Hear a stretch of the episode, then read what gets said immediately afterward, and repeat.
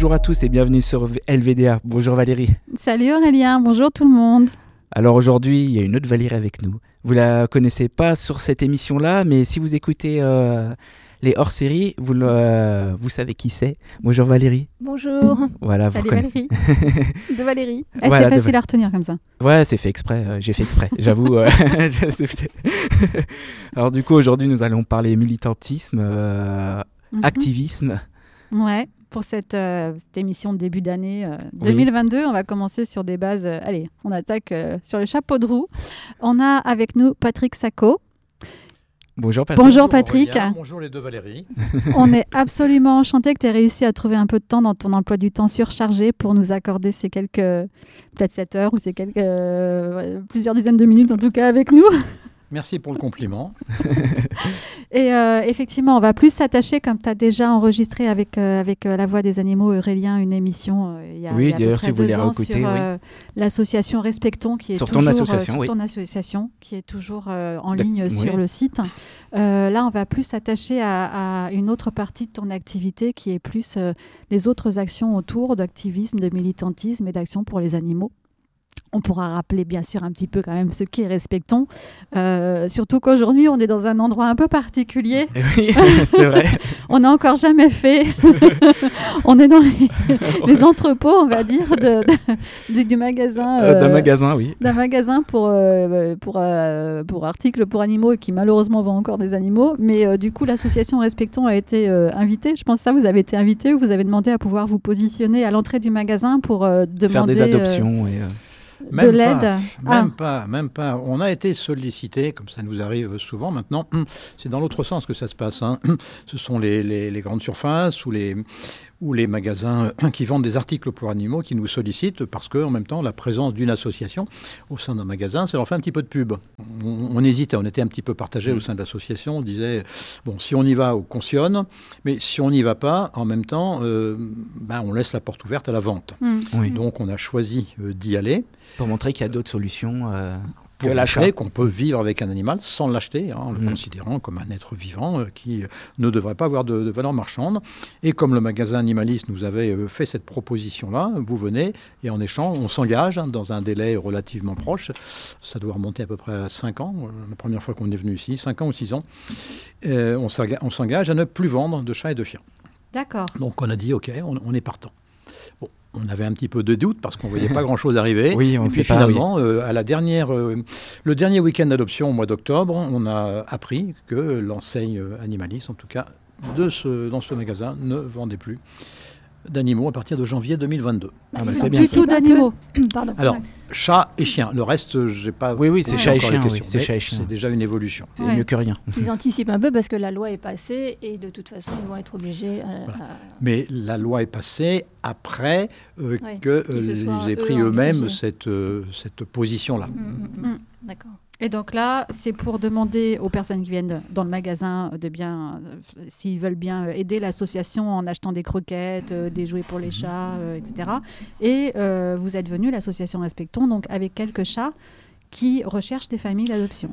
Voilà, donc on organise depuis la, depuis la création, hein, depuis, euh, euh, depuis le partenariat, disons, avec Animalis, depuis 5 ans ou 6 ans, tous les deux mois, euh, deux mois et demi environ, un week-end complet d'adoption et de collecte. Voilà. C'est-à-dire que on présente des chats à l'adoption, puisqu'on maintenant on n'est plus sur Paris, on a quitté Paris il y a deux ans à peu près maintenant.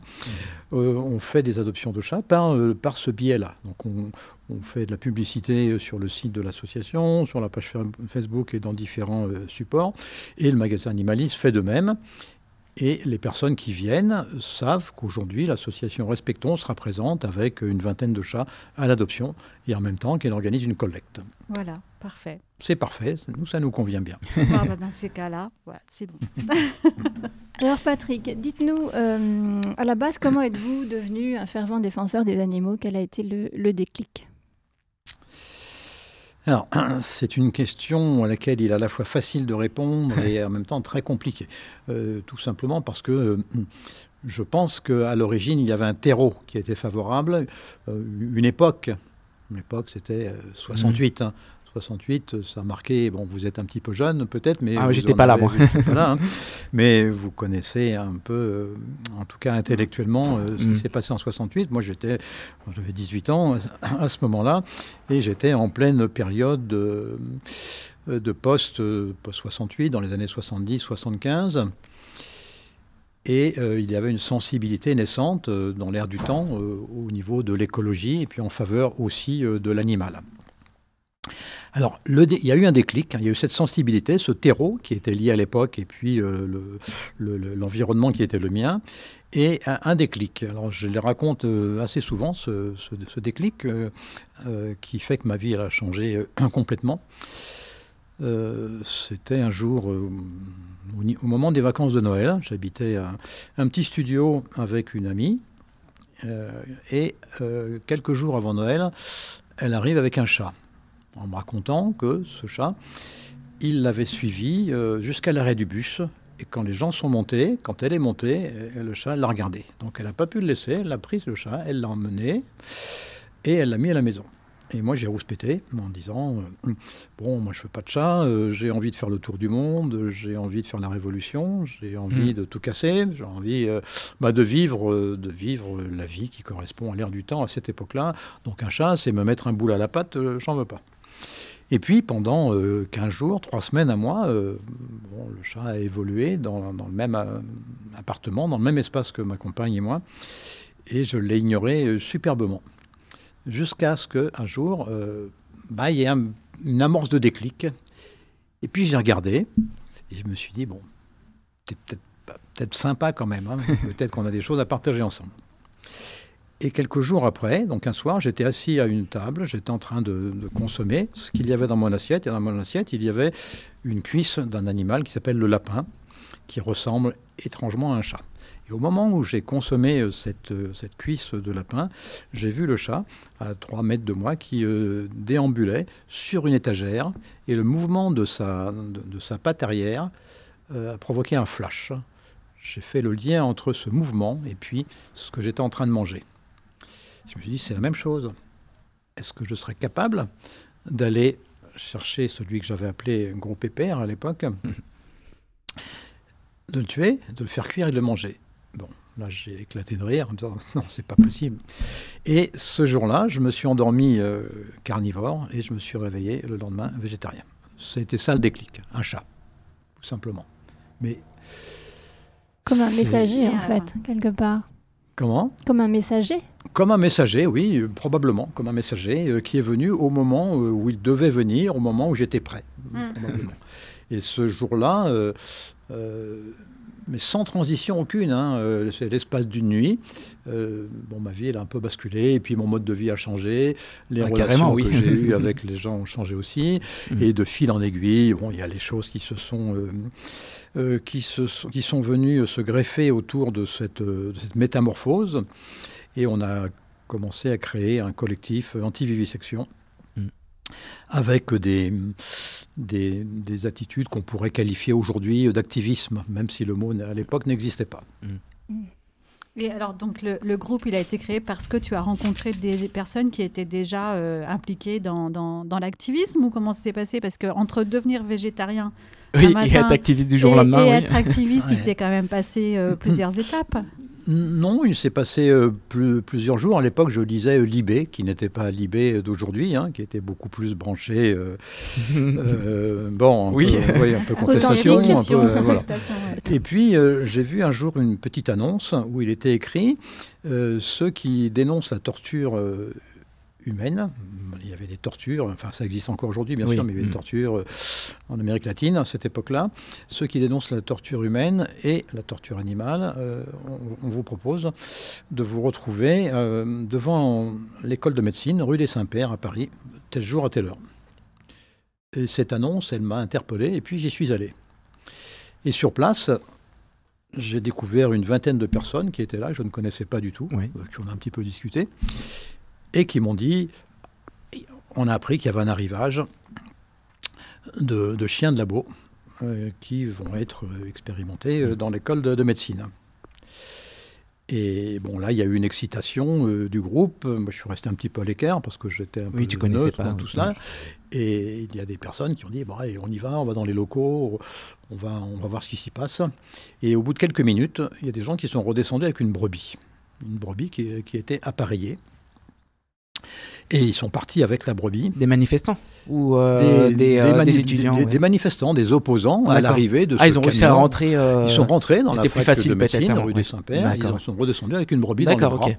qui était euh, appareillée. Appareillée, ça veut dire Appareillée, euh, je me souviens plus précisément, mais elle avait des sondes un petit peu partout. Ouais. Oui, elle était branchée. euh, elle était expérimentée en tout cas. Okay. Donc ils sont partis avec. Et euh, peu de temps après, j'ai vu un type qui arrivait en courant, c'était un chirurgien, je, le professeur Carpentier, je m'en souviens encore, je ne sais pas pourquoi. Et, bon, et finalement, euh, il y a eu une discussion qui a été un petit peu animée, et à l'issue de cette discussion, par quel phénomène de, du hasard, on s'est retrouvé, ce chirurgien, et puis euh, quelques personnes dans un café à discuter de ça.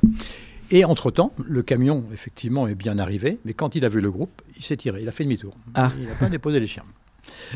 Et c'est de là euh, qu'est né, euh, enfin, de cette rencontre, euh, qu'est né un collectif, quelques semaines après, qu'on a appelé collectif anti-vivisection, et qui a survécu sur, sur Paris entre les années 78 à peu près et les années 80-90, pendant 12 ans. C'était vraiment donc ciblé sur euh, l'expérimentation animale. C'était ciblé sur l'expérimentation animale essentiellement au, au, début, oui, puisque le point de départ, ça Ouais. avait été celui-ci, hein, Oui.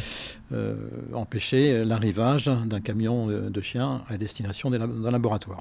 Et donc vous faisiez quoi au sein de ce collectif? C'était plus de l'action ou de la sensibilisation, de Toutes les l'information, semaines, tout? euh, c'était formidable parce que maintenant, maintenant, euh, maintenant la vie, enfin, la vie, elle est rythmée par, par Internet, elle est rythmée euh, Oui. par les Mm. ordinateurs, par les téléphones portables. Euh, c'est une époque qui est différente, mais à cette période. euh, bon, le groupe qui, était naissant, qui s'est constitué, donc avait, euh, avait réussi à amalgamer un certain nombre de personnes qui l'avaient rejoint. Et on se retrouvait tous les mardis dans un petit local euh, rue de, rue de l'Ouest, euh, dans le 14e arrondissement, qu'on avait loué. Et euh, on discutait de, des, opérations, enfin de ce que l'on allait faire dans la semaine. On, on se répartissait un petit peu les tâches. Et au départ, on avait l'intention de faire un travail euh, de sensibilisation, d'information dans ce que faisait, enfin dans, dans le style de ce que, ce que faisait à l'époque la Ligue française contre la vivisection et puis les associations. euh, bon, trouvait un petit peu oui, oui. poussiéreuses, D'accord, euh, la SPA notamment, mais qui Oui. bon, avait au moins le mérite euh, d'exister. Et euh, très très rapidement, on s'est rendu compte bah, que c'était un peu pissé dans un violon parce qu'on nous écoutait gentiment. Oui, on, on va changer les choses. On va Ok, faire ceci. et Et puis voilà, ok, ok. Il se passait jamais rien. Ouais. Et bon, en quelques, quelques mois, on a un petit peu orienté notre. on s'est orienté dans une direction un peu plus différente, qui est celle qu'on pourrait appeler aujourd'hui l'activisme. Et la première action qu'on a faite, c'était en 79. C'est une action de, de- de- de sauvetage ou de libération de chiens qui étaient détenus chez un pourvoyeur d'animaux de laboratoire. À cette époque-là, euh, c'était presque un métier. hein. Il y a des gens qui s'appelaient pourvoyeurs d'animaux de labo. C'est-à-dire que c'est des gens qui vivent à la campagne, qui avaient parfois une autre activité et qui récupéraient tous les chiens qui traînaient, qui n'appartenaient à personne. Ouais, chien abandonné. Ou, Ah oui, c'était Ou- pas des élevages. Non, non, Non, du c'était euh, quelqu'un qui ramassait les chiens Voilà, des chats. ou- les chiens de Ouais. chasse que dont les chasseurs ne, ne voulaient Ouais. plus et ça coûtait moins cher Mm. euh, de les donner à ce type que de leur filer une, une balle de fusil euh, qu'il fallait payer. Et on a vu un, un- un jour une petite annonce dans un journal, c'était Lyon Républicaine, euh, qui disait si vous avez un chien qui vous, qui vous embarrasse, je vous le rachète 5 euros. Il servira à sauver euh, des gens. Des- ouais. Il servira à la science. Donc en fait, euh, ouais, c'était pas caché quoi en fait ce truc-là. Ah Il y avait carrément caché. les annonces dans le journal. Voilà, euh, on ouais. est tombé dessus. Ouais, ok. Euh, on a fait une petite enquête euh, facile. On a appris euh, quel était le laboratoire qui était euh, destiné, auquel étaient destinés les chiens sur euh, Paris, c'était la place d'Italie. Et puis on a appris aussi quel était le nom du type, euh, quelle était la localité. C'était dans Lyon, dans un petit village qui s'appelle Pourrin, près de, près de Toussy. Et on s'est dit, bon, allez, on va faire quelque chose de concret. Bon, déjà, on va chercher Mm. des journalistes que ça intéresse, on va, faire un, on va chercher des, des personnalités, et puis on va faire euh, un sauvetage de tous ces animaux. Donc on a fait des, des repérages euh, pendant euh, deux mois à peu près. On est allé sur place à différents moments pour voir le site, voir comment ça bougeait quand on s'approchait, comment étaient les chiens, comment on pouvait rentrer. Et puis un jour, on s'est dit, bon, ça y est, on est opérationnel, on y va. Et on avait contacté euh, à l'époque quelqu'un qui est largement connu maintenant, mais qui euh, l'était un peu déjà à ce moment-là, Alain Bougrain-Dubourg. Oui. Euh, on avait contacté également Théodore Monod et puis un certain nombre de personnalités pour créer ce qu'on a- ce qu'on appelait un groupe de soutien. C'est-à-dire que ces, ces personnalités se sont déplacées à proximité du lieu où était l'élevage pour, dans le cas où on se faisait choper, Oui. eh bien, elles pourraient intervenir pour dire Avec bah la non, notoriété, non, euh, mais oui, on- euh, hein, il y avait Théodore Monod, il y avait euh, Oui. Nouette, je me souviens plus, enfin des gens qui avaient un- une certaine aura à ce moment-là. Et quand on est arrivé sur place, je me souviens que Alain Bougrain-Dubourg, qui était venu avec sa caméra et puis deux, deux- deux assistants, quand il a vu les chiens, euh, il m'a dit tiens, écoute, tu te débrouilles, tu, tu filmes ma caméra à quelqu'un, et Mhm. puis tu me passes les seringues, euh, tu me passes ce qu'il faut, moi je suis avec vous. hein. Donc euh, au lieu de filmer, eh ben, il, Il fallait qu'il participe Ouais, il fallait qu'il Il a participe. vu C'était la besoin. chose. Voilà, C'était on a vu la chose. oui, oui, oui. Donc on a, des- on a cisaillé le, le grillage et puis on a sorti euh, tous les chiens, un par un. C'était la première opération, donc on a, il y a eu un petit peu des, des ratés parce que au moment de partir, première, tous les chiens oui. étaient dedans, dans le camion. La batterie- le camion démarrait plus, plus de Ah. batterie. Ah, le truc tout bête, ouais. Bon, enfin, on est arrivé quand même à, à le remettre en route. Et on est parti. On avait organisé, évidemment, l'accueil euh, futur des chiens dans Mhm. différents en- endroits de France euh, euh, qui étaient euh, prévus à l'avance. Combien de chiens? Il y avait 65 chiens à ce, à ce moment-là. Ah, Donc là, vous avez enlevé les 65 chiens. On a enlevé les 65 chiens, il ne D'accord, restait ok. plus un seul. Et il est placé après. donc Ils ont été placés. On avait, on, ah bah, Ah, on c'est avait sûr, fait ça auparavant, oui, parce que Bah ouais. bon, le, le but c'est pas de sortir Bien des sûr. animaux et puis de les balancer comme ça dans la nature. Oui. Non, il Mhm. fallait les. On Ça avait les chute, euh, voilà. Au final, l'action en elle-même, je pense que c'est le plus facile. C'est toute l'organisation derrière qui est plus Ah, compliquée. L'action, Mm. ça dure, euh, bon, là, Ouais, ça a duré peut-être une heure. hein, tout Oui, mais c'est vraiment euh, toute l'organisation, les 65 chiens placés, il faut trouver. Hein. C'est- C'est Bah oui. c'est avant, c'est Ouais, le, c'est, le euh, travail qui est à faire en C'est amont. plus compliqué, je pense. C'est le- l'enquête Mm. avant, sur le terrain, euh, C'est- voir euh, ce qui peut intervenir, où sont les gendarmeries ça, éventuellement, ouais, qu'est-ce si qui peut se passer, les ouais. gendarmes, euh, quel est le meilleur moment, la journée, la nuit, la semaine, le week-end. C'est vraiment le plus compliqué, ça. C'est le plus Mm. compliqué, le plus long. Et puis, bon, c'est c'est ingrat parce que, bon, Mm. déjà, fallait y aller. On habitait Paris, ça faisait 200 bornes. euh, Rester sur place, à rien faire, attendre, etc. Voilà, ouais. exactement. Mm. Et après, le, le suivi aussi. Bon, savoir ce qu'était devenu le chien, Mm. s'ils allaient être Ah adoptés, oui. etc. Et aucun ont été récupérés derrière Non. euh, non, Non, tous ont, tous ont été adoptés. Malheureusement, certains ont été euthanasiés vu l'état dans lequel ils Ouais, étaient. ils avaient trop, ils étaient trop. ok. Car, euh, Ce qui a engendré ensuite l'affaire Greystock, qui a défrayé la chronique en 1985 pour sauver les babouins victimes de l'expérimentation animale au CNRS. Donc vous les avez subtilisés, on peut dire cela comme ça. J'aime bien, il est beau ce mot, non? C'est utilisé. Je préfère sauver, euh, moi. Ouais, je préfère sauver. Non, ils ont sauté dans nos bras euh, spontanément. euh, C'était une, une demande d'amour qu'ils nous faisaient, donc on n'a pas pu s'empêcher d'a- d'accéder à leur demande. Donc on les a, on les a libérés, puisque Oui. Mm. les conditions dans lesquelles ils vivaient étaient... euh, bon, là, on a des cages dans cet entrepôt. C'est ça, à peu près, la dimension d'un- d'une cage de, de babouin. On ne peut pas voir ici. Oui, non, on pourra pas. Ça oui. fait euh, un mètre par un mètre euh, Oui, par un ça. mètre à peu près. Mm. Et toute la vie d'un babouin. euh, euh, le dernier babouin est, est décédé au refuge de l'Arche il y a 4 ans à peu près maintenant. Et donc la vie d'un babouin, ça peut être 35 ans. Mm. Et la vie de ces babouins, c'était ça. C'était un mètre, un mètre cube. On va expliquer un peu ce que c'est quand même l'action, parce qu'il il y a beaucoup de gens qui nous écoutent qui savent pas ce que c'est. Mm. Donc tu peux nous décrire un peu. euh. Parce qu'il n'y a pas que les chiens et les chats euh, qui subissent euh, l'expérimentation animale. Bah, dans, dans- dans la droite ligne de- des objectifs de- du collectif anti-vivisection, bon, qui a été dans un premier temps de- d'essayer de, sensibiliser les gens en dénonçant ce qu'était l'expérimentation animale, en proposant des méthodes alternatives, et puis le, le début de quelques actions de, de libération d'animaux, la première action que je viens, de- que je viens Oui, d'évoquer. Mm. il y en a eu d'autres euh, bon, qui n'ont pas forcément été euh, médiatisés suffisamment. Et euh, on, s'est dit, à un moment donné, il faut quand même qu'on en, parle un petit peu plus, hein, que l'on que l'on trouve un, moyen qui va marquer, qui intéresse mmh, mmh. Les, médias. Je rappelle, encore une fois, à l'époque, il n'y avait pas Internet. Oui, hein. donc les médias. Oui. C'était la première chaîne, la deuxième et la troisième. Ouais. Que ça. Ce genre d'action, ça les intéresse. Et les quotidiens. Donc on s'est dit, ben, il faut, qu'on arrive à les intéresser. Donc ça a été euh, un, travail euh, de recherche assez long. Et puis une opportunité qu'on a eue à un moment donné. Euh, quelqu'un nous a sollicité en nous disant, moi je bosse à J-sur-Yvette. Et, là, il y a des animaux qui ne sont pas dans des bonnes conditions. je peux vous donner des informations. Euh, éventuellement euh, des clés, je peux vous permettre d'y accéder. Est-ce que ça vous intéresse? Et évidemment, on a sauté sur l'occasion. oui, euh, quelqu'un qui est La sur cible était tout choisie, le CNRS, hein, le plus grand mm. centre national de recherche scientifique, que tout le monde connaît, J sur Yvette, et une espèce emblématique d'animaux, les babouins, les singes. Donc, hein. mm. Et on s'est dit, bon, on va, on va essayer de faire cette, opération de sauvetage de ces 17 babouins. Donc là, il a fallu, dans un premier temps, évidemment, comme pour les chiens, trouver des points de chute. Alors les points de chute, euh, c'est plus compliqué, je pense. De manière discrète, c'était pas forcément facile. On, a, on est allé en Belgique, on est allé en Suisse, on est allé un petit peu partout dans les sanctuaires. On n'avait rien trouvé. Et puis, on s'était euh, euh, dirigé vers. Euh, on avait loué une, maison qui est équipée d'un sous-sol qu'on avait commencé à aménager pour planquer les babouins dans cette direction-là.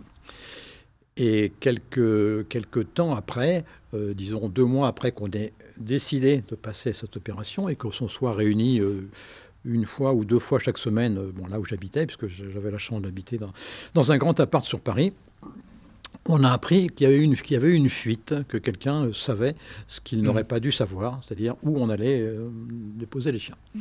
Donc il y a eu une taupe parmi les gens euh, qui, Quelqu'un qui était infiltré dans le groupe, mais qui en fait bah faisait partie en gros des autorités, quoi, c'est ça On ne sait pas, on ne sait pas. Ou quelqu'un qui a balancé. en tout cas, on, a appris que le, point de chute qui devait rester complètement secret, ça su. Eh bien, a été, avait été découvert. Donc, on a décidé de tout arrêter et puis de faire savoir. Et ça, comment vous l'avez appris du coup je me souviens plus euh, précisément comment on l'a appris, mais euh, on n'a su qu'une personne, euh, oui, ça avait un peu parlé, lambda, savait quelque chose qu'il n'aurait jamais dû savoir. D'accord, ok. Heureusement que vous l'avez su. Heureusement qu'on l'a su. Mm. Alors, après, hein, si, on, si on rompt la chronologie, on peut supposer... on a appris après coup, évidemment, que pendant toute cette période, on avait été mis sur écoute. Oui. Ah, d'accord. Oui, à l'époque, on ne pouvait pas trop savoir. Oui. À l'époque, on ne savait pas, évidemment. Donc, on, parlait beaucoup au téléphone. Hmm. Donc, on décide d'arrêter l'opération. Et puis, euh, en même temps, comme on avait euh, bon, déjà vu ces babouins à plusieurs reprises, euh, c'est dur, ouais. je, je, leur avais dit, hein, d'une certaine manière, dans quelques mois, vous ne serez plus là. C'est un engagement que j'avais pris. Je me dis, on ne peut pas les laisser, il faut qu'on recommence. Et en petit comité, à cinq, on a commencé à travailler sur euh, de stratégie, la recherche de points de chute, la recherche d'agences de, euh, de, médias qui seraient intéressées pour couvrir cet événement. Et puis, euh, finalement, au bout de deux mois, trois mois à peu près, on avait tout trouvé, une agence Gamma, dont la directrice était partante pour, pour couvrir et qui était prête, qui a pris ce risque-là d'ailleurs, hein, de pénétrer avec nous dans les locaux, à trois, mm. pour faire les, les images. On a trouvé un point de chute euh, également. Euh, bon, maintenant, je peux le donner, hein, c'est le refuge de l'Arche, la prescription. et, puis, euh, et puis un point de chute aussi pour les animaux qui devaient être euh, désappareillés, puisque sur les 17, il y en avait 7 qui étaient ah. équipés de calottes vissées dans le crâne, dans lequel... Parce que les babouins servent beaucoup euh, pour euh, les exportateurs. Enfin, c'est la cervelle, quoi, en fait. C'est ça, voilà, c'est ça. Donc, il y avait une calotte en résine mm. dans laquelle étaient vissées des électrodes qui plongeaient dans mm. différentes zones du cerveau. Donc l'expérience de ce type, de professeur Naquet, c'était de, de trouver des médicaments pour soigner ce qu'on appelle l'épilepsie photosensible.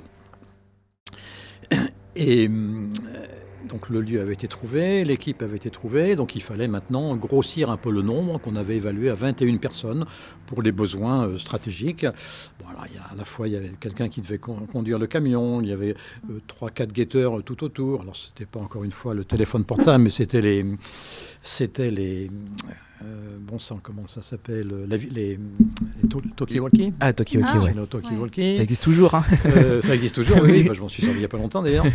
euh, Tokiwalki, il fallait qu'il y ait des personnes euh, qui rentrent dans l'animalerie dans pour voir comment se comportaient les chiens et éventuellement les, les anesthésier s'il y avait besoin à cet endroit-là. Donc on était cinq à être rentrés dans l'animalerie, dont un vétérinaire.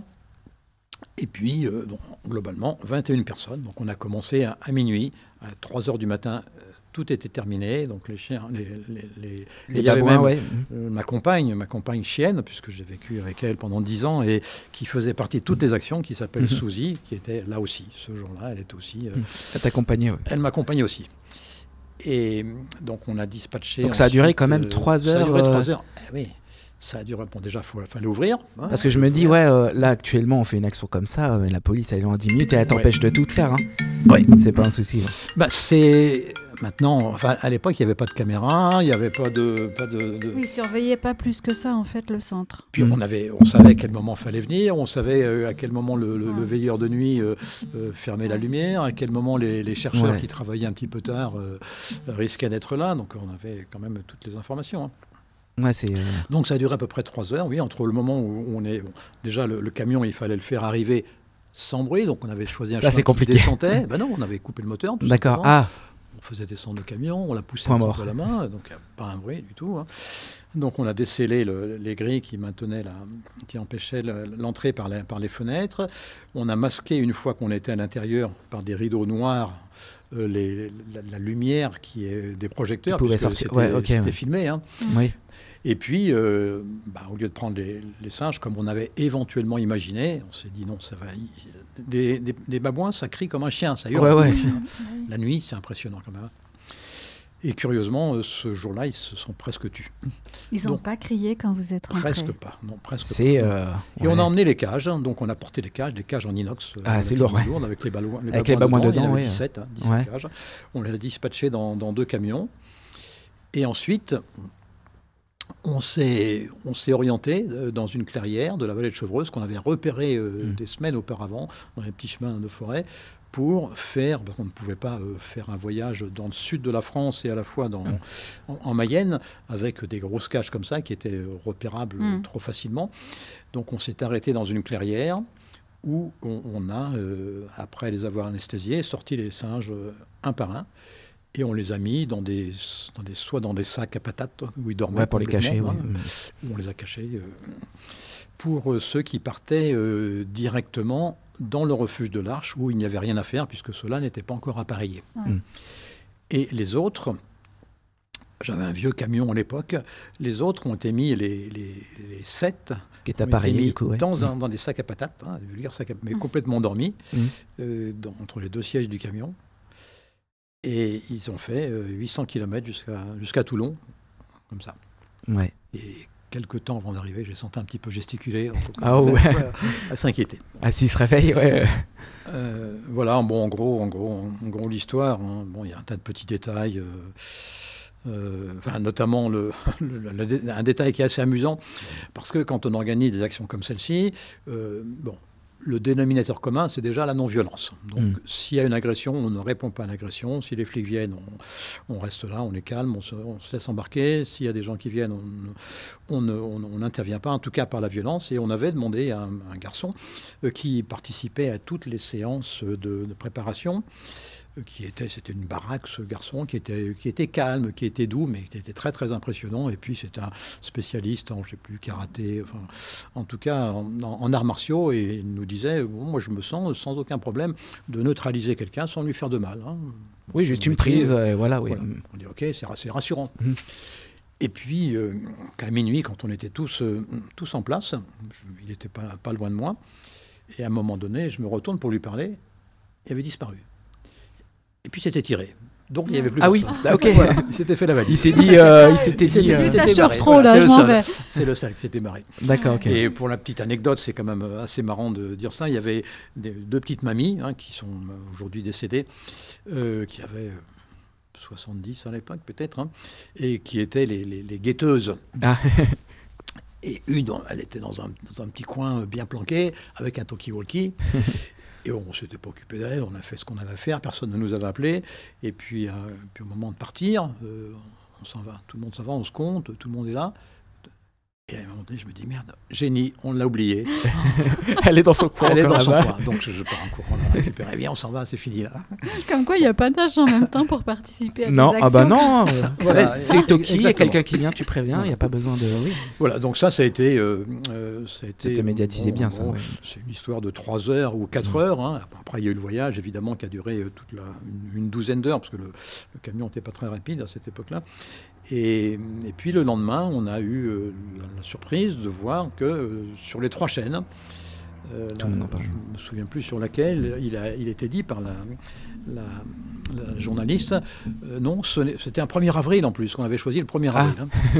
non, ce n'est pas un 1er avril, mais un mystérieux groupe baptisé Grestock a, je ne sais plus s'il avait dit volé, en tout cas, ouais, subti- subtilisé euh, 17 babouins au CNRS de J-sur-Yvette. Ça a fait la une des, des trois Des- journaux ouais. télévisés.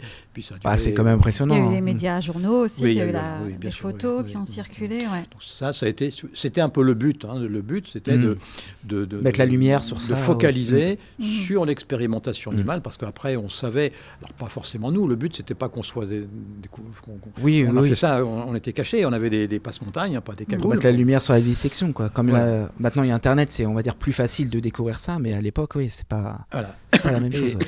je pense que ça a été, euh, euh, bon, pas forcément le point de départ, mais en tout cas un élément Mhm. supplémentaire qui a permis qu'on part- qu'on aborde ce problème de l'expérimentation animale. hein. Et ça n'a pas été, à mon avis, inutile, parce que même des chercheurs qui travaillaient sur euh, ce, ce- ce- sur ce CNRS avaient été obligés ensuite de se justifier, parce qu'ils avaient été interviewés par, par des journalistes. Il y a des, des- des- des sottises qui avaient été dites par ce le professeur Naquet en disant que ce sont des dangereux personnages qui ont agi ainsi, puisque c'est des animaux radioactifs. Ah, Donc, il y avait pas ah oui, il a complètement menti. Ouais. Ah oui, ils ont- il a donné des informations qui étaient enfin, complètement fausses hein, Ouais. pour foutre la trouille, pour nous faire passer pour des dangereux, des Ouais, ouais. dangereux personnages qui, sont, Mhm. qui étaient complètement inconscients. Alors que finalement, il n'y avait pas du tout, du tout, du tout de radio- radioactivité. Ouais. Ouais. Non. Et justement, les gens ont pris conscience euh, de, de l'expérimentation animale à ce moment-là, je pense. Oui, parce que Mais ils n'étaient pas au on- courant. On n'en parlait pas. Bah oui, on bien n'en sûr. parlait Mm. pas du tout. hein. Oui, et là, il y a eu Mhm. carrément les images de ces fameux babouins avec les, Ah oui, les, les- oui. les des appareillages images qui tout ça, ouais, par des les gens professionnels, se sont des- rendus faites par compte des de ce que professionnels, c'était, C'est ça. En plus, oui. Oui. Alors après, ça a été euh, euh, toujours bon parce qu'il y avait l'AFP à l'époque, on communiquait via l'AFP, donc j'avais une moto, ça, ça circule assez vite. Il y avait quelqu'un derrière, on se dépêchait de balancer dans le dans la boîte à lettres de l'AFP les, les informations. Mhm. Et puis après, après, on partait, on savait que des choses comme ça allaient être. C'était le but, hein. Oui. Le but, euh, par une action, disons, assez spectaculaire, parce que bon, c'est Ah oui, pas là, forcément Oui. facile de libérer euh, 17 babouins dans un CNRS. Aujourd'hui, Mm. j'y suis Ah, c'est retourné. c'est euh, impossible J'y suis retourné il y a, il y a deux, trois ans, à peu Caméra, près. garde, grille, euh, il y a tout. là. Maintenant, c'est hyper compliqué. C'est Mm. impossible, je On n'a rien fait. Quand j'y suis retourné, c'est un journaliste de Canal Plus qui était venu, m'a dit Je voudrais bien faire un- une vidéo. Est-ce que vous êtes OK pour y retourner? Je dis Oui, bon, moi, je veux bien. Je suis retourné. On, on s'est installé exactement en bas de- du local où avait été euh, 15 ans ou 20 ans plus tôt libéré les babouins. Au bout de trois minutes, il y a un chercheur qui, euh, qui nous interpelle Qu'est-ce que vous faites là? Et il dit, non, non, rien, on fait des photos. Et il doit prévenir la sécurité, parce qu'on Ouais. de repartir, les journalistes se sont fait arrêter. Ils Effacer fait les images, ouais. Ah puis, bon euh, ah oui, Ah oui, c'est impossible maintenant. Ça n'a jamais ça. été diffusé alors? Ah non, non, ça n'a jamais pu être diffusé, puisque non, non, non, non, non, non. Ces, journalistes de Canal Plus se sont fait piquer leur, le- Ah par, bon par le service de sécurité qui avait fermé les barrières pour nous empêcher de sortir. Et ils ont demandé à ce que les, à ce que, aux journalistes de leur enfiler les, les images qu'ils qu'ils avaient Ah, prises. D'accord. Complètement opaque. Voilà. ouais. Mais il n'y en a pas eu beaucoup en France, des actions de libération comme ça, des animaux de On va dire laboratoire. réussi, parce qu'il y en a eu, mais des ratés. Ça vient surtout d'Angleterre, C'est ça, ce, Ouais, j'ai l'impression qu'on en entend Oui. plus parler à l'étranger, en Angleterre, en Allemagne. Il y a moins aussi, hein, C'est-à-dire que c'est le, le mouvement qui s'appelait ALF à l'époque. Ouais. hein, Oui. euh, C'est un mouvement anglo-saxon. hein. Mm. C'était Ronnie Lee qui avait été à l'initiative de ces, de, ces, de ces actions.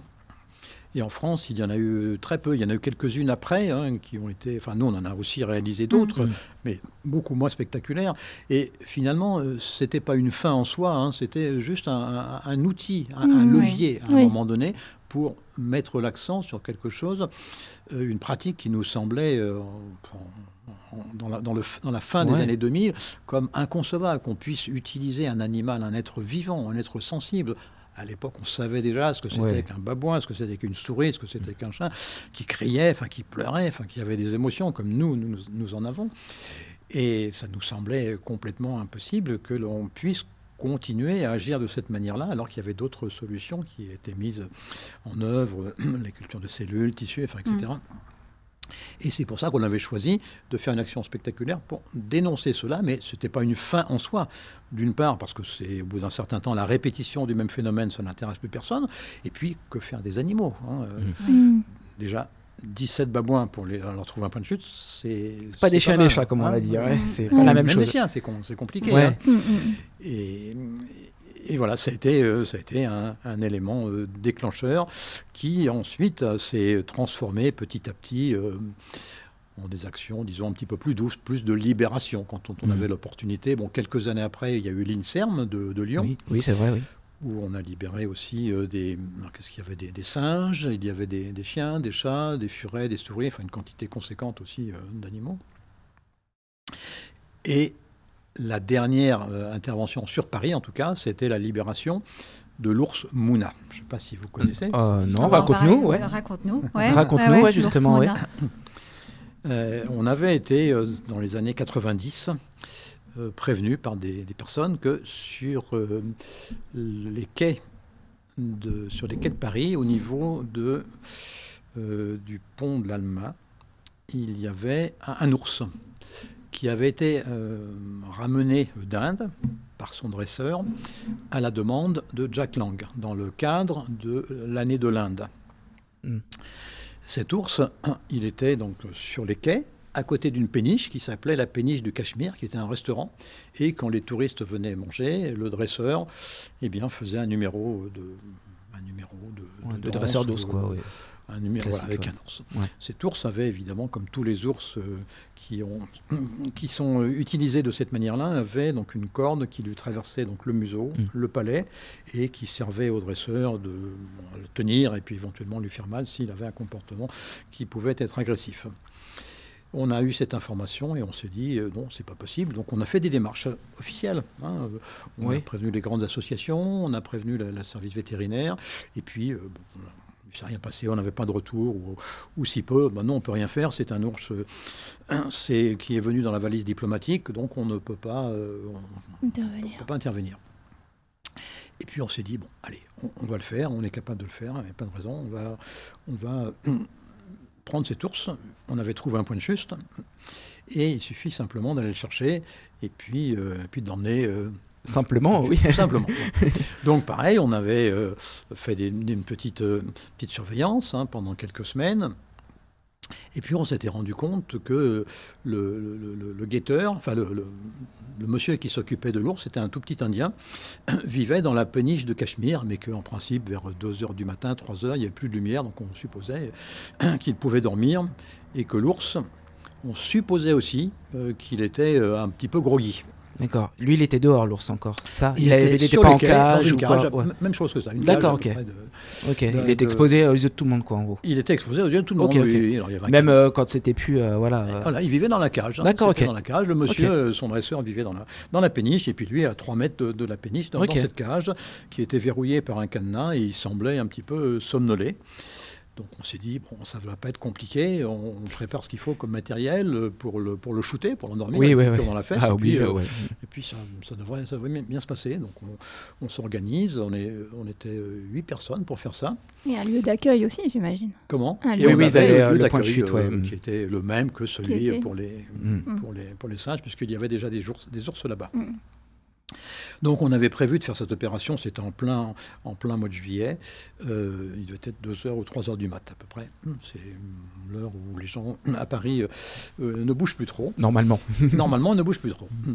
Donc on, s'installe, on, installe le, camion un petit peu plus loin sur le, sur le pont, et on descend par les marches, et là on arrive au niveau de la cage, un petit coup de coupe-boulon, on fait péter le cadenas, et normalement c'est moi qui étais censé, j'avais à l'époque mis un blouson en cuir, parce que je me suis dit si ça me, si me donne un coup de dent ou un coup de griffe, ça va un petit peu me protéger, j'étais censé lui faire la piqûre dans les fesses. Et bon, j'ouvre la cage, je pensais trouver un ours à moitié groggy. Et puis, bah, donc, quand il me voit euh, à quelques centimètres, euh, il, fait un geste du, bras, et puis hop, moi, je, je dingue derrière. Et puis l'ours, bah, il se fait la valise. Ah, il sort de barré sur les quais de Seine. Il se barre sur les quais de la Seine. Et juste, et je me souviens très très bien, à ce moment-là, il y avait une, personne qui s'appelait Paul, Paul Drouot, enfin les gens il y avait des gens qui devaient la connaître. Elle était journaliste à Charlie Hebdo auparavant et après, elle a changé de bord. Elle était à Minute. Mais c'était, elle, écrivait une rubrique qui s'appelait la, vie des bêtes. Et je l'ai entendu crier tout de suite ah, C'est fini, on s'en va, on s'en va, c'est foiré, euh, on s'en va. Donc tout le monde s'est un petit peu éclaté. Et puis, euh, bon, j'ai vu cet ours euh, qui commençait à grimper les marches qui conduisent sur l'avenue principale qui longe les, les quais de la Seine. Donc je me suis dit, on va pas le laisser partir comme ça, on peut pas. Donc j'ai couru après. Il, a il a commencé à traverser le pont, et juste euh, avant ce carrefour-là, au moment où il allait traverser le pont, du côté droit, il y avait une ambassade. Et cette ambassade était gardée par deux gendarmes en uniforme. Et là, j'ai eu un moment d'hésitation, je me dis, qu'est-ce que je fais? Je les appelle, je leur dis, venez euh, courir avec moi, courir après l'ours avec moi, il s'est échappé je les ai vus qui, qui, regardaient. je me suis dit, non, je dis rien du tout. Je cavale après l'ours. J'ai vu la tête des gendarmes. Ils, ont, ils n'ont pas réagi, en tout cas. Ils voient quelqu'un courir après un ours. ils ont vu un mec qui court. Ça leur fait rien. C'est normal. ils n'ont pas réagi. Et sur le pont, euh, je me souviens parfaitement bien, parce que c'était, c'était visuel. Soit il commençait, il devait être 4 heures, il y a un tout petit peu de jour qui commençait. Ah oui, bah, en plein été, juillet, oui. Mm. Sur le pont, il y avait un renfoncement, et puis l'ours, il se met dans le renfoncement, il fouille les poubelles déjà. Ah. Je me dis, bon, là, c'est super. Il va plus bouger. je vais lui sauter dessus. Donc je saute dessus, ouais, je saute dessus, j'essaie de la gripper comme ça, et puis je retourne comme ça. Ah, t'as fait du rodéo là Et il reprend sa, sa, course, mais tranquille, toi, un ours vraiment euh, pépère. pépère quoi. Et une deuxième poubelle au, milieu du pont à peu près. Et puis juste en face, je vois quatre jeunes qui, qui arrivent. et bon, vraisemblablement des, des, gens type un peu maghrébins et qui, euh, qui devaient sortir d'une boîte de nuit. Je leur dis écoutez, les gars, filez-moi un petit coup de main, vous n'avez rien à faire. Juste, vous mettez là. Vous l'attrapez. Vous ah non, faites le cercle là, vous ne touchez rien. Je vais chercher mes copains qui sont en bas. J'en ai pour deux minutes. je vais chercher mes copains qui sont en bas. Et puis, euh, et, et, puis c'est tout ce que vous faites. Hein. Et à peine j'étais parti dans l'autre sens pour redescendre, j'entends des cris, je vois qui s'éclatent dans tous les sens parce que le lourd était venu dans la direction et puis ils sont, tous tirés. bon, j'ai laissé tomber. Donc j'ai couru, couru de nouveau après l'ours. Et puis là, il a traversé le pont complètement de l'autre côté. Et il y avait en contrebas euh, un petit terre-plein d'herbe avec une, une, entreprise, une banque. Une banque, c'était tout illuminé. Et je me suis dit, bon, là, c'est l'endroit idéal pour le choper. Et juste avant, euh, j'étais sur le pont, il y avait encore des gens qui étaient en bas, je leur dis, vite, vite, rejoignez-moi avec le camion sur, euh, sur, sur le pont. Et j'arrive près, près de l'ours, encore une fois, par derrière, il devait, je sais pas, fouiner par terre. Et là, je me dis, bon, je vais pas le lâcher, quoi qu'il arrive, je ne le lâche pas, donc je me saute dessus, je m'agrippe dessus. Et je reste sur lui, comme sur, sur son dos. Hein, euh, t'as fait du rodéo, quoi. De, ouais, fait du rodéo.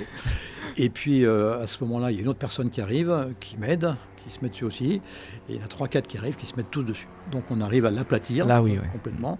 Et une autre personne qui avait pris le, le, réflexe de prendre les aiguilles, c'était la mamie de, 70 ans, Elle, elle arrive, un petit coup de seringue, et puis au bout de 2-3 minutes.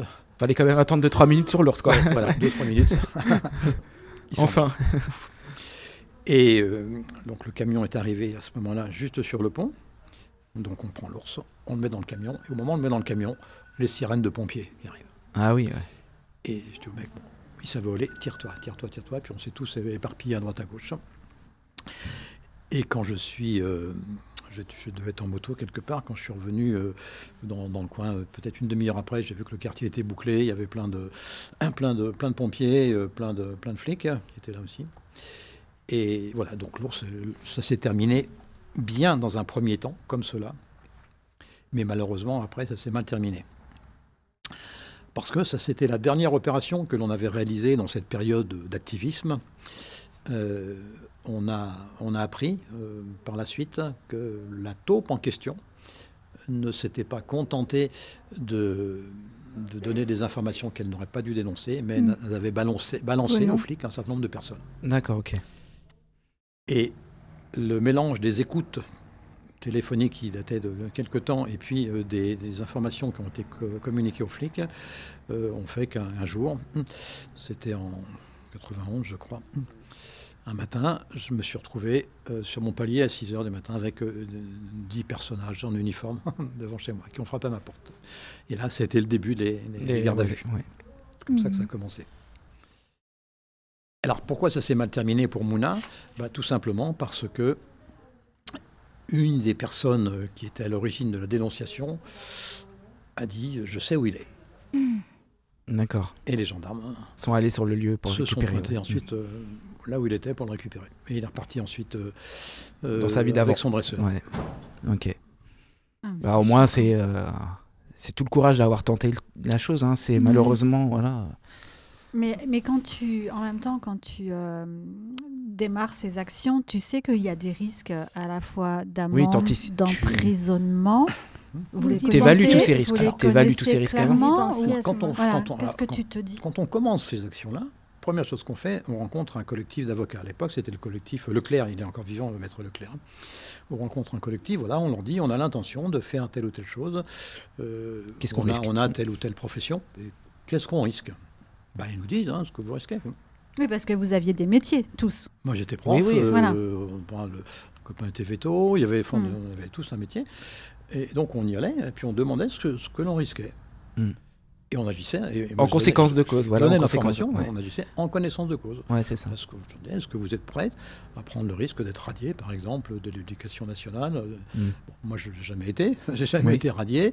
Et pourtant, euh, j'ai fait Oui. des gardes à vue, j'ai eu des condamnations. Et puis, euh, bon, bah, à l'époque, ça circulait peut-être moins bien que maintenant au Oui, niveau des informations d'un ouais. ministère à l'autre. euh. Mais on était largement conscients et on, on le faisait en connaissance de cause. On ne Ouais. s'était pas lancé comme ça. euh, euh, enfin, ça aurait Bien été sûr. un petit peu un, un peu fou, si tu veux, de ne pas dire aux gens, de ne pas les, Les risques, ouais, mettre en face de simplement. leur responsabilité. hein, parce Mm. qu'après, j'avais, enfin, comme c'est pas moi qui organisais tout, mais on était un collectif quand même. hein, j'avais une part aussi de responsabilité là-dedans, et je voulais pas qu'après les gens Mm. puissent se retourner contre moi en me disant, bah, tu te rends compte, Tu nous as pas prévenus, Ah ouais, ouais, ouais. t'es, t'es Mm. un salaud. euh, Maintenant, Mm. on n'a plus de boulot. Non, non, Vous avez su qui était la taupe? Non, on n'a jamais su. Non, non, jamais, jamais. Vous avez fait de la prison, vous avez eu des amendes par rapport à toutes Alors, ces actions. oui, on a eu un- de la prison, non, non, non, jamais de prison. Sursis, oui, c'est tout. Que de la garde à vue, par- mais à chaque Condamnation fois. avec sursis qui a, qui a été graciée, c'est Ouais. ça Alors, la conda- pour Grestock, par exemple, euh, personnellement, j'avais dû avoir euh, huit mois avec sursis. Et, alors, je me souviens plus, euh, mais c'était de l'ordre d'un million de, De francs, ouais. de donc ça ferait d'euros, un million d'euros quand même. hein, euh, de, enfin, on devait payer solidairement la somme. Tous je sais ensemble, pas- ouais. J'ai pas les certitudes, mais de cet ordre-là, solidairement. Donc les 7 sur les 21 qui avaient été retrouvés, parce qu'on a été retrouvés quand même, 7 ont été retrouvés. En les tout, autres, ça faisait. sont euh. En tout, ça faisait. euh, Il y en a quand même Ah, 14 les qui ont échappé, oui, qui n'ont oui, pas été oui, dénoncés oui, par voilà, la taupe et dont les noms n'étaient pas communiqués. Donc les 7, ça faisait été un million interpellés. d'euros, c'est ça? Voilà, c'est ça. Oui, oui. Les 7 énorme. ensemble. Ok, ouais. Ouais, c'était- oui, c'est une somme colossale. Ah. Donc on n'a pas payé, on a, on a tous euh, Bah refusé oui, de payer. Il y en a qui ont été, euh, qui c'est se sur sont salaire et évaporés tout ça, dans la je nature, qui n'ont jamais été retrouvés. Moi, c'était facile, j'habitais Paris. heureusement, Ah, il y a quand même des militants qui sont partis. il y en a qui n'ont pas été retrouvés, qui sont partis dans la nature, qui sont. D'accord, ok. Et puis il y en a d'autres, euh, bon comme moi par exemple, euh, j'ai quitté Paris très peu de temps après, donc je me suis dit c'est bon, Ouais, on va me retrouver. Avec le nom. Et puis manque de bol, trois ans après, je n'ai pas payé, bien sûr. Mais, donc trois ans après, je vais en gendarmerie où j'habite maintenant, car elle tombe euh, pour déposer une plainte. Et puis, quand le, Ah. gendarme me, dem- me demande mon nom, je lui dis, bon, où j'habite, Sacco Patrick. C'est bizarre, Sacco, ça me dit quelque chose. Euh, vous n'êtes pas recherché? Non, je pense pas, non, non. Puis il regarde et il me dit, ah si, quand même, il y a des gens qui recherchent le CNRS, ça vous dit quelque chose Ah bah oui, sur l'ordi, ils trouvent tout. hein. Voilà. Et puis c'est comme ça que j'ai été euh, retrouvé Du par coup, le ouais. CNRS. Et puis là, j'ai été amené à payer euh, Ta part, ouais. euh, Mm. une petite part. C'était pas grand-chose. C'était euh, 50 euros, je crois, pendant, euh, par mois pendant des années. Mm. Et ensuite, euh, peut-être 12 ans ou 15 ans après, on a été gracié. D'accord. Donc c'est parti à la poubelle. Mhm. Et hum, ça crée des liens quand même, ce genre de. Ah oui. Ouais. Et vous, Mm. y a- et vous, vous, hum, comment vous êtes encore en relation avec euh, une partie des. Oui, avec certaines personnes, oui, on est encore en relation, oui, bien sûr, oui, oui, oui. Oui, il y en a d'autres qui ont, Qui sont partis faire leur vie, oui. et- ouais. oui, qui sont passés à autre chose. Hein. C'est Oui. Mhm. un petit peu normal. Et puis il y en a quelques-uns, pas beaucoup, c'est vrai, qui sont restés un petit peu dans la même, euh, euh, dans la même démarche. Qui continue à faire des actions de sauvetage comme ça? Bah, Sans qu'on en dise trop. Non, non, sans en dire trop, mais qui continue à- sur le terrain. ah, qui continue sur le terrain. euh, alors de cette envergure-là, non. ouais, Parce d'une autre que, façon. euh, voilà. Il y, a- il y a deux raisons essentielles. hein. Euh, La, la première, c'est que bon, sur Paris, on avait hein, constitué donc un, un réseau assez, assez solide, euh, bon, un petit groupe quand même euh, qui avait une, une- une ossature. Bah, sauf Et- cette balance en question. Pour le coup, sauf la Sauf sur cette balance. oui, bien sûr. ouais, Mm. ouais, bien sûr. Mais ça se trouve, elle est toujours là. hein. On Euh, sait pas. Peut-être qu'elle est toujours là. Peut-être, oui, peut-être que c'est Aurélien, peut-être que c'est toi. Ou, je sais pas, oui, oui, oui. j'étais pas. Ah oui, j'étais pas né encore. Moi, j'étais- encore pas trop petite, mais ouais. Bon, les descendants de la balance. hein. Enfin, bon, la vie, je m'en fous. Je m'en fous un petit peu, de toute façon. Ouais. Et donc, il y avait ce, ce ciment-là, et puis ce ciment euh, physique, euh, réel, sensoriel, Mm. qui nous réunissait. C'est euh, normal. ce- On a vécu quelque chose quand même. On a vécu oui. quelque chose. Et puis, il y avait des rencontres physiques toutes les semaines. Oui. Maintenant, quand tu Ouais, quelqu'un, message, euh, on se téléphone, on s'envoie un mail, un SMS, etc. Il n'y a plus ça, Mm. plus personne ne veut se, se réunir pour faire pour un, pour un travail de groupe. En tout cas, où j'habite à la campagne, c'est vachement compliqué. Mm. À Paris, peut-être ça se fait encore, c'est Mm. possible, mais je ne suis pas certain quand même. hein. Euh, donc il y avait cela, et quand on sait, quand, moi quand j'ai déménagé, quand j'ai quitté Paris, euh, bon, c'est vrai que de fait, euh, le, le- le collectif s'est un petit peu euh, dissous, et puis il ne s'est plus passé, passé grand-chose. Ah bah t'as une vie bien, euh, bien chargée, on va dire quand même. Est-ce que tu Alors, penses. bon, Oui, non, je veux dire, bon, après, bon, après c'est différent. euh, bon, j'ai la même, un petit, la, même pratique, mais euh, pas, pas, pas la même échelle. Oui. Euh, parce que, bon, les revendications, ça y est, enfin, je pense que tout le monde les, Oui. tout le monde les connaît. Mm. maintenant, c'est plus des, des vrais sauvetages. Et le vrai sauvetage, hein, quand tu veux, euh, bon, ça c'est encore un, un autre problème, mais quand tu veux dénoncer quelque chose qui est condamnable euh, pénalement parlant, par exemple, quand tu veux le dénoncer, tu utilises la procédure habituelle, c'est-à-dire tu fais un dépôt de plainte en gendarmerie, en milieu rural, en police, en milieu euh, en urbain, et euh, dans 95% des cas, je sais que ça va aller à la poubelle et qu'il ne se passera Mm. rien. Oui. mhm. Donc si on veut faire les choses dans un cadre, bon, je le fais encore. Des fois, Oui. je le fais quand on a retrouvé des cadavres, par exemple. Je sais que les cadavres, ils sont cadavres. De toute façon, on ne va pas Oui, a les pas empêcher de mourir. Ils vont pas mourir une deuxième fois. Donc là, on peut se permettre de déposer une plainte. Mais quand il y a des animaux qui sont vivants quelque part, si on dépose la plainte, on sait qu'on aurait énormément de mal à ce qu'elle aboutisse et qu'il y ait une, une, saisie, un sauvetage Mm. officiel qui, puis- qui, se, qui sera fait. Donc, euh, bon, je fais Passe par d'autres voies, voilà. Parce qu'on n'a pas le choix, mais c'est Ouais. pas, euh, pas parce que j'ai envie de faire des choses euh, différemment. C'est tout simplement parce que la législation Ne fait que permet pas de. euh, elle, est- elle existe sur le papier. hein, il y a des textes sur le papier, mais pour qu'ils soient appliqués, il faut que ce soit. Ça, c'est des humains qui les appliquent, hein, Ouais. des humains qui Mhm. sont des gendarmes ou des policiers. Et selon leur sensibilité, eh bien, euh, bah, ils trouvent que ça a l'intérêt ou pas. Et quand ils trouvent que ça n'a pas l'intérêt, bon, ils s'arrangent pour que ce soit classé sans suite, tout simplement. Mm. Et la Ouais. plupart du temps, dans, allez, dans 95% des cas, euh, euh, les gendarmes sont des, des êtres, euh, des, des humains comme les autres. hein, qui sont, certains sont sensibles aux animaux, puis d'autres. Voilà, ça dépend de la personne, c'est peu. vrai. Et, Mm. Et quand on a la chance de tomber, enfin, heureusement, on a quelques gendarmes au sein d'associations qui sont adhérents. et Quand, quand on a la chance de tomber sur eux bon, c'est vrai que ça change tout. Il y a un groupement aussi de, gendarmes et même de policiers qui se, où on peut adhérer quand on est justement officier de l'ordre public pour dire moi j'ai une sensibilité particulière à la cause animale. Et quand il y a besoin de faire une saisie ou... quelque chose. Voilà quand il y a besoin de faire une saisie on sait que ces personnes là elles ont une sensibilité particulière par rapport aux animaux. En principe dans chaque brigade de gendarmerie il y a ce qu'on appelle un référent dans telle ou telle spécialité. Recherche de drogue animaux etc.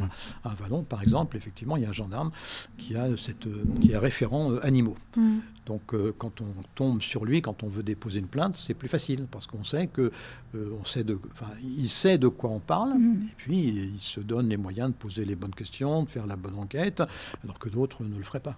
Dans toutes les gendarmeries, normalement, ou dans, tout poste de police, il, est censé y avoir un référent animaux. Donc, par exemple, si je viens déposer une plainte qui concerne un animal, je peux demander à, parler à cette personne en particulier pardon, Tu peux demander, mais on te dira euh, ah bah non, là, il n'est pas disponible, ou il est ah. en vacances. Et puis, de toute façon, n'importe qui, si vous vous déposez auprès de n'importe qui, euh, c'est pareil. Et après, parfois, ils peuvent effectivement euh, euh, s'arranger pour transférer la plainte à la personne qui est compétente. Mais il vaut mieux le savoir. En général, les gens vont déposer une plainte, ils ne le savent pas. Mm. Moi, je, le sais parce que au fil du temps, j'ai appris bon, plein, plein de choses. Donc, je sais qu'à Vallon, si je veux déposer une plainte, à force, tu bah, sais qu'il faut aller voir tel gendarme. Voilà, Je sais que mm. je m'arrange pour le, le voir lui.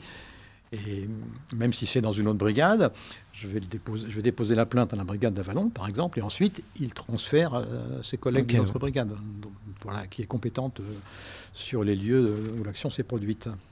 Tu penses que... Pardon, vas-y. Est-ce que tu penses qu'au niveau de l'expérimentation animale, il y a eu une évolution quand même euh, dans ce secteur-là?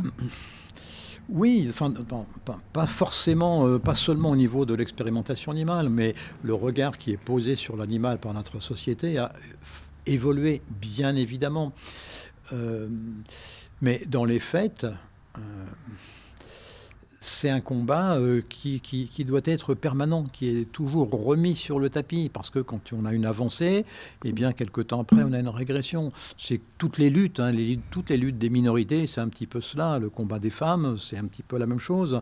Quand il y a la campagne pour l'avortement, bon, il y a certains pays qui y reviennent, donc il faut mmh. se battre de nouveau. Enfin, dans tous les domaines, c'est pareil. Et dans le domaine de, dans le domaine de la relation à l'animal, euh, même si la législation a, changé, elle devient plus, euh, euh, disons, plus, plus large, plus ouverte, sous la pression, alors à la fois de, de, personnalités, de, philosophes. Qui il y a beaucoup de philosophes maintenant qui s'intéressent à ce problème et qui en parlent de manière fine autrement que sensible. La sensibilité, c'est bien, mais si en plus il y a autre chose, c'est encore mieux.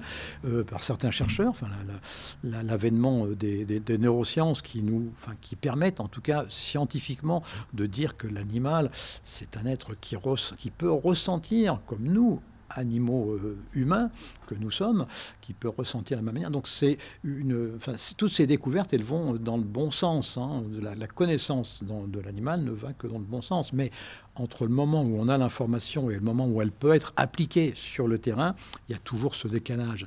Il y a cette inertie des habitudes euh, qui fait euh, que, bon, dans les campagnes notamment, euh, il est encore courant de voir un chien accroché au bout d'une mmh. chaîne. Mmh. Alors qu'on sait aujourd'hui qu'un chien, ben, ça a besoin de, contact humain, de relations avec, avec les gens avec lesquels il vit, que c'est pas un ventre à pattes. Hein.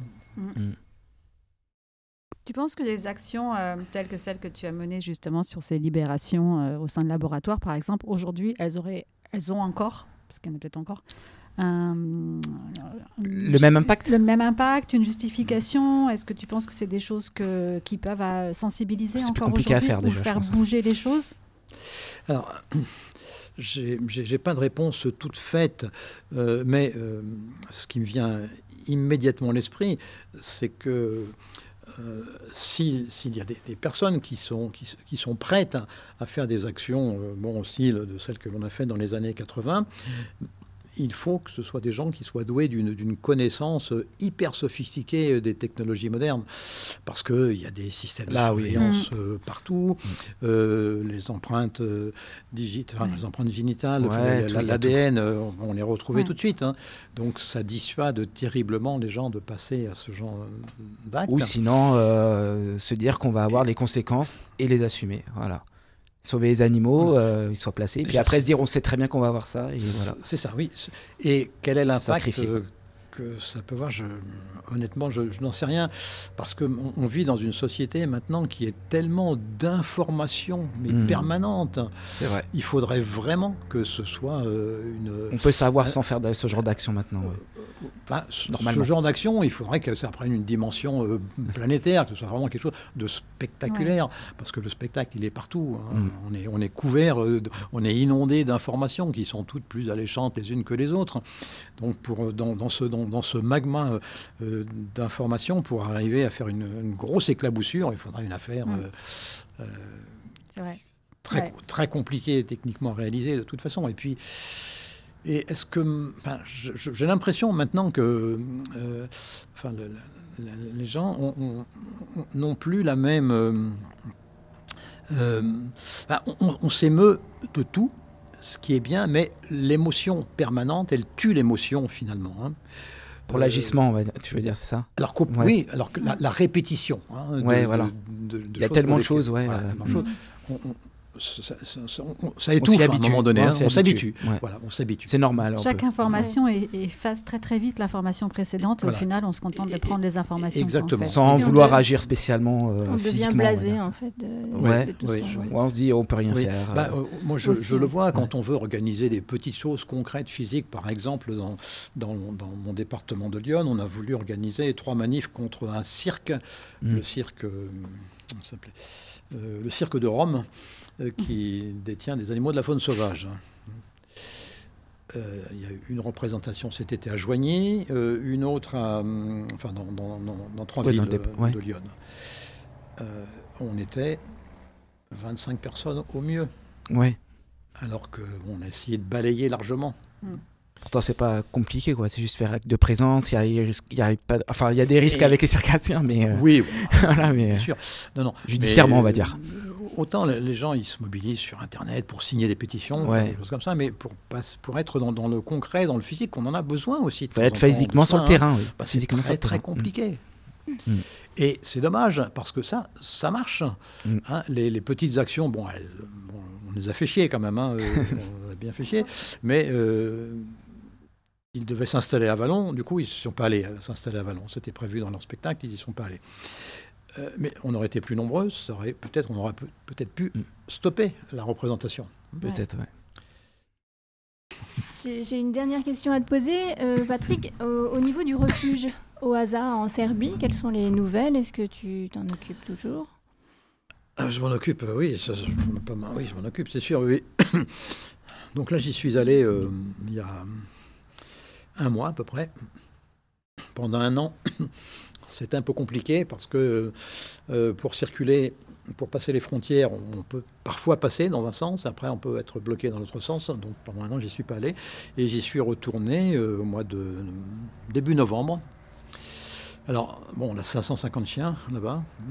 À l'origine, euh, quand il a été créé en 2000, euh, 2001, il y avait 40 chiens. Aujourd'hui, on en a 550. Euh, bon, c'est la vie d'un refuge. hein. C'est euh, c'est peut-être mieux qu'un refuge en France, parce qu'il n'y a pas de cage. hein. Les animaux vivent en groupe, hein, vivent en, en, bande, en clan. Donc, ils ont une, espèce de semi-liberté. En revanche, ils ont peu de chances d'être adoptés. Certains le sont. Euh, récemment, j'en ai rap- rapatrié 8, 8 chiens qui sont arrivés à la chaume. Le refuge en lui-même, ben, il fonctionne, hein, il fonctionne comme, euh, comme peut fonctionner un refuge. Tiens, Souda, lui il vient de là-bas, Souda, il vient Ah oui. du refuge. Il y a un petit Souda. chien qui Eh, vient de nous rejoindre. Voilà. Qu'est-ce que tu fais, il vient Souda Hein. Il vient de, de hasard avec Ah Florence qui doit arriver, puisque C'est trop beau. et qu'il l'a adopté il y a 6 ans ou 7 ans. Mm. Voilà. Content. Et Bon, bah, c'est cool de conclure par, par des bonnes nouvelles Bah comme oui, ça, et quand en même. plus, Justement, pour- chien qui vient de nous Pour Ouais, nos qui vient nous dire au revoir. auditeurs, qu'est-ce que, hum, par rapport au refuge, qu'est-ce que tu aurais, à la Florence. tu aurais, tu aurais besoin au niveau du refuge euh, des bénévoles Des, des bénévoles au Des- refuge euh, au en, Serbie de- Oui, Et des bénévoles, Alors, des, des bénévoles en euh, Serbie, je leur souhaite bon courage. Moi, j'ai mis euh, trois journées pour arriver en Serbie cette fois-là. Ouais. Trois jours. Ah oui, c'est c'est loin. Il y a 2000 km. Non, c'est c'est loin. bon. Oui, euh, en voiture, ça fait, Ça fait. fait loin. Euh, J'ai fait euh, six tentatives par six frontières différentes pour essayer de rentrer. Je ne pouvais pas rentrer parce que j'avais des couvertures, j'avais des médicaments, j'avais du Ouais, matériel, donc, il me euh. Et puis j'avais pas le, pas, le- pas le- pas- pas le passeport, le passe sanitaire, euh, enfin il était périmé. Donc s'il y a des bénévoles qui veulent y aller, je je les invite avec grand plaisir. Mais. Faut vraiment qu'ils aient envie. hein.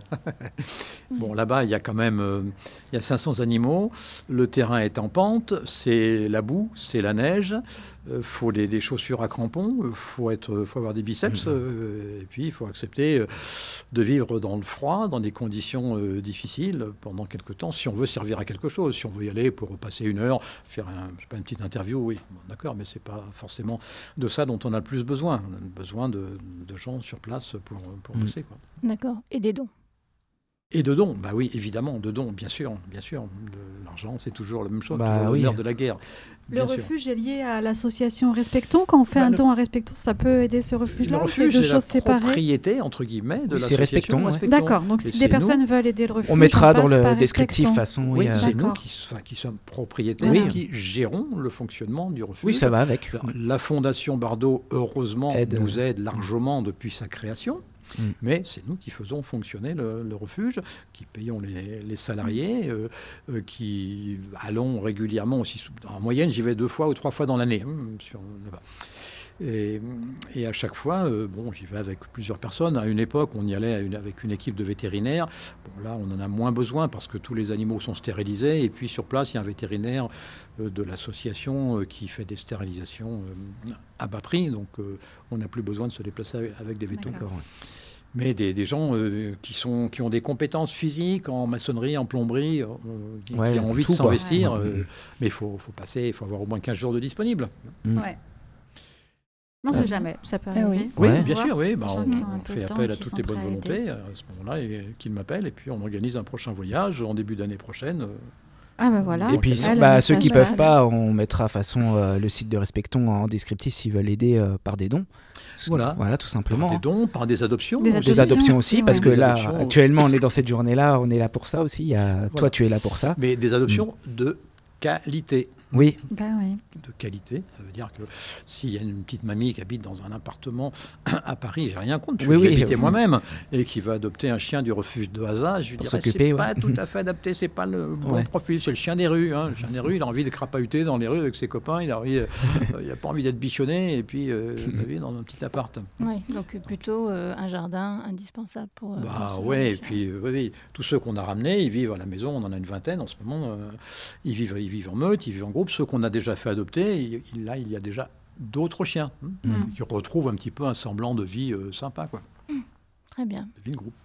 Bah, De toute façon, il y a aussi les chiens que tu récupères en France aussi. Ah oui, euh, Bien oui, sûr. Bah là, euh, oui, euh, bien sûr que oui, Ouais, oui, ouais. mais la, la plupart d'ailleurs, ce sont Ouais. des chiens qu'on récu- qu'on récupère en France, bien Ouais. sûr, et qu'on cherche à faire adopter aussi. Mais on privilégie toujours la, la qualité. Alors la qualité, ça veut dire Oui. quoi? Ça veut dire tout simplement que les besoins du chien, de l'animal en tout cas, doivent être satisfaits par ce que propose l'adoptant. d'accord, ouais. C'est simple. C'est Ouais, simple. c'est simple. Tout ça, mais des fois compliqué à mettre en œuvre. Et ce qui nous vaut euh, euh, fréquemment des, des, des attaques. Ah euh, c'est quoi cette association? On, on veut faire un sauvetage, on va adopter un chien, et puis il ne va pas nous filer ce Mm. chien. À certaines personnes. oui, Bah, bah, je crois que tous bah, les, toutes les que- associations ont un peu ce problème-là. Bah, ça prouve que la personne n'est pas faite pour ça, quoi. Exactement. tout simplement. exactement. Juste la réaction, ça prouve ça, quoi. que- Qu'elle n'a pas compris à quoi Ouais. ça sert de faire adopter un chien euh, à quelqu'un qui n'est pas fait pour lui. hein. Ce Mm. sera pas, ce sera une vie euh, médiocre pour l'adoptante, une vie médiocre pour le chien, et puis pour nous aussi parce qu'on ne se rend. Ouais. Donc ça n'a pas d'intérêt. Donc on refuse. Et puis bon, on, on se prend des claques de temps en temps. Mais bon. Mm. Mm. De toute façon, les claques, je les vois même pas parce que je vais jamais sur Internet. Voilà, Bah, c'est mieux, c'est le mieux. Ça vaut mieux. Non, Toi, tu vois les beaux résultats. Les Voilà. chats et les, Les- chiens qui partent ouais. heureux en famille. Les, les, les, les claques, je les prends euh, physiquement. Physiquement, quand je, quand je me, euh, je me mets face à quelqu'un euh, qui n'est pas content de me voir là, un chasseur notamment.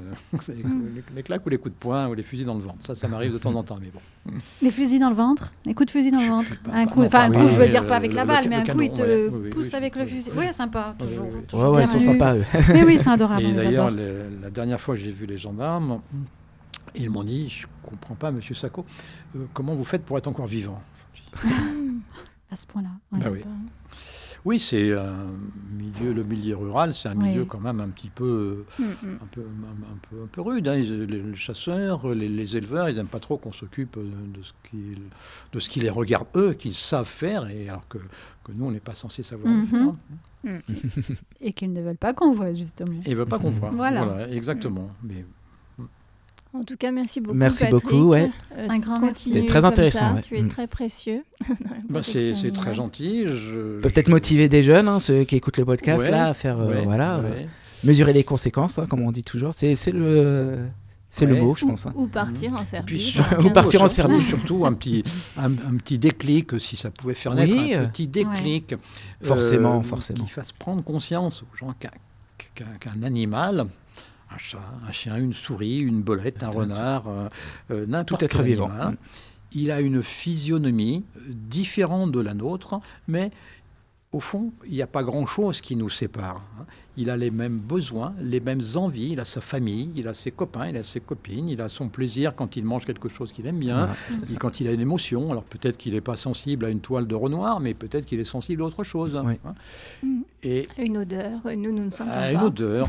Donc, euh, quel que soit l'animal, euh, enfin, il doit être respecté parce qu'il a sa vie à lui qui, lui appartient. Mm. C'est pas parce que notre société, enfin nos sociétés en tout cas, font que l'humain a toujours été privilégié et s'arroge tous les droits sur l'animal. C'est pas pour autant que ça ne peut pas changer un jour. Bien sûr. Et je l'espère. C'est un beau message de fin, ça. Avec un peu d'optimisme. Ouais. Avec un petit peu d'optimisme. Oui, peut-être Ouais, beaucoup. oui, quand oui, même, oui, oui. On y croit, on y bien, croit. allez, On y croit, on y Sinon, on ne ferait plus rien.